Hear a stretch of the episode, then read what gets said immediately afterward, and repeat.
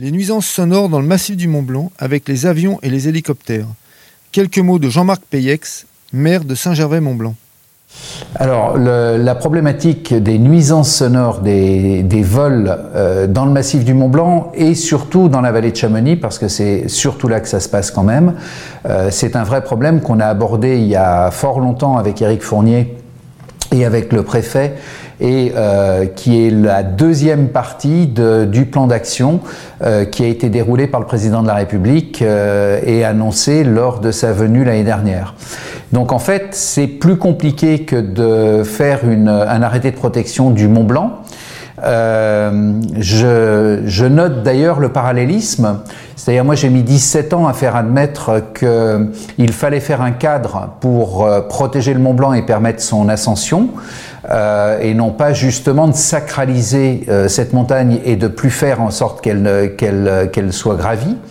Donc c'est la même chose pour nuisances sonores. Il ne faut pas passer du tout au rien, il faut mettre un cadre. Et c'est dommage euh, qu'aujourd'hui euh, on traite seulement ce dossier-là, alors que ça fait quand même des années, pour ne pas dire des décennies, que ce problème existe. Donc je suis très heureux euh, qu'on arrive à cette situation. On travaille avec euh, le sous-préfet qui est en charge de ce dossier, euh, Bruno Charlot, et on a alerté le préfet sur la nécessité d'aller plus vite parce que effectivement ça devient inacceptable. Euh, et ce qui est inacceptable, c'est pas ce que font les gens et ce que font les pilotes avec respect, et ceux qui connaissent la montagne le font, ce sont euh, les nuisances que causent euh, ceux qui ne respectent rien. Et malheureusement, on fait toujours des règles pour ces gens-là. Donc l'idée, c'est effectivement de permettre que l'activité, elle puisse, elle puisse perdurer. C'est-à-dire qu'on a besoin de nos hélicoptères pour alimenter les refuges, pour faire les secours en montagne, pour, pour faire les travaux.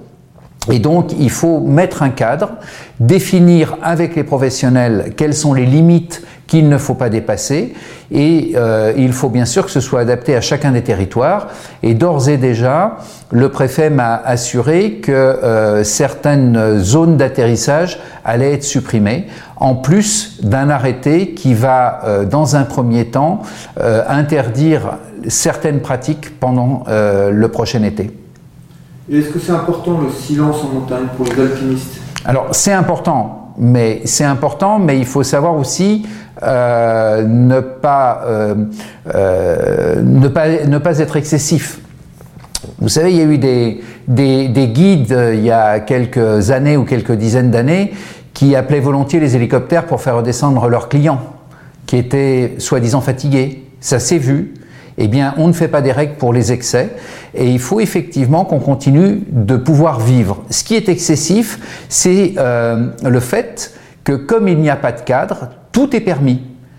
Et ça rappelle quelque chose. Quand moi je militais pour mettre un cadre au Mont Blanc, euh, certains m'ont dit la montagne est un espace de liberté, on peut y faire ce qu'on veut. Eh bien voilà, les dérives de la montagne est un espace de liberté, on peut y faire ce qu'on veut. Donc il faut bien malheureusement mettre un cadre. Et euh, aujourd'hui, euh, ce sont les excès qui sont insupportables. Ce ne sont pas les pratiques normales, ce sont les excès. Et c'est vraiment dommage qu'on soit obligé de mettre ce cadre pour quelques-uns et pour des pratiques qui sont irrespectueuses euh, volontairement. Donc c'est dommage, mais c'est la société d'aujourd'hui et il faut aller dans ce sens et il faut aller le plus vite possible dans ce sens-là parce que c'est un, dossier, qui fait l'unanimité, c'est-à-dire que les pollutions, lutter contre les pollutions, eh bien les élus locaux euh, euh, le font au quotidien et on essaye de faire en sorte euh, d'activer ce qui n'est pas en notre pouvoir direct. Et là, on est dans un cas très particulier. Donc ça passera par les élus et le préfet.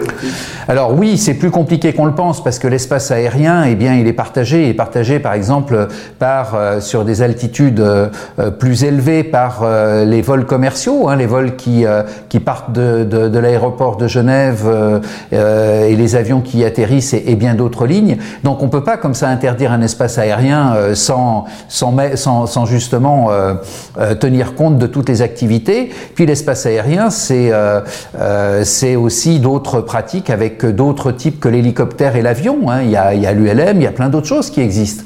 Donc aujourd'hui, c'est plus difficile parce que ce sont des réglementations qui sont plus compliquées et c'est pour ça que le préfet, avec la direction régionale de l'aviation civile, travaille sur ce dossier et qu'on souhaite avec Eric Fournier et avec Montagne Wilderness et Pro Mont Blanc voir aboutir très rapidement, mais dans un esprit de avec l'ensemble des acteurs et des professionnels bien évidemment.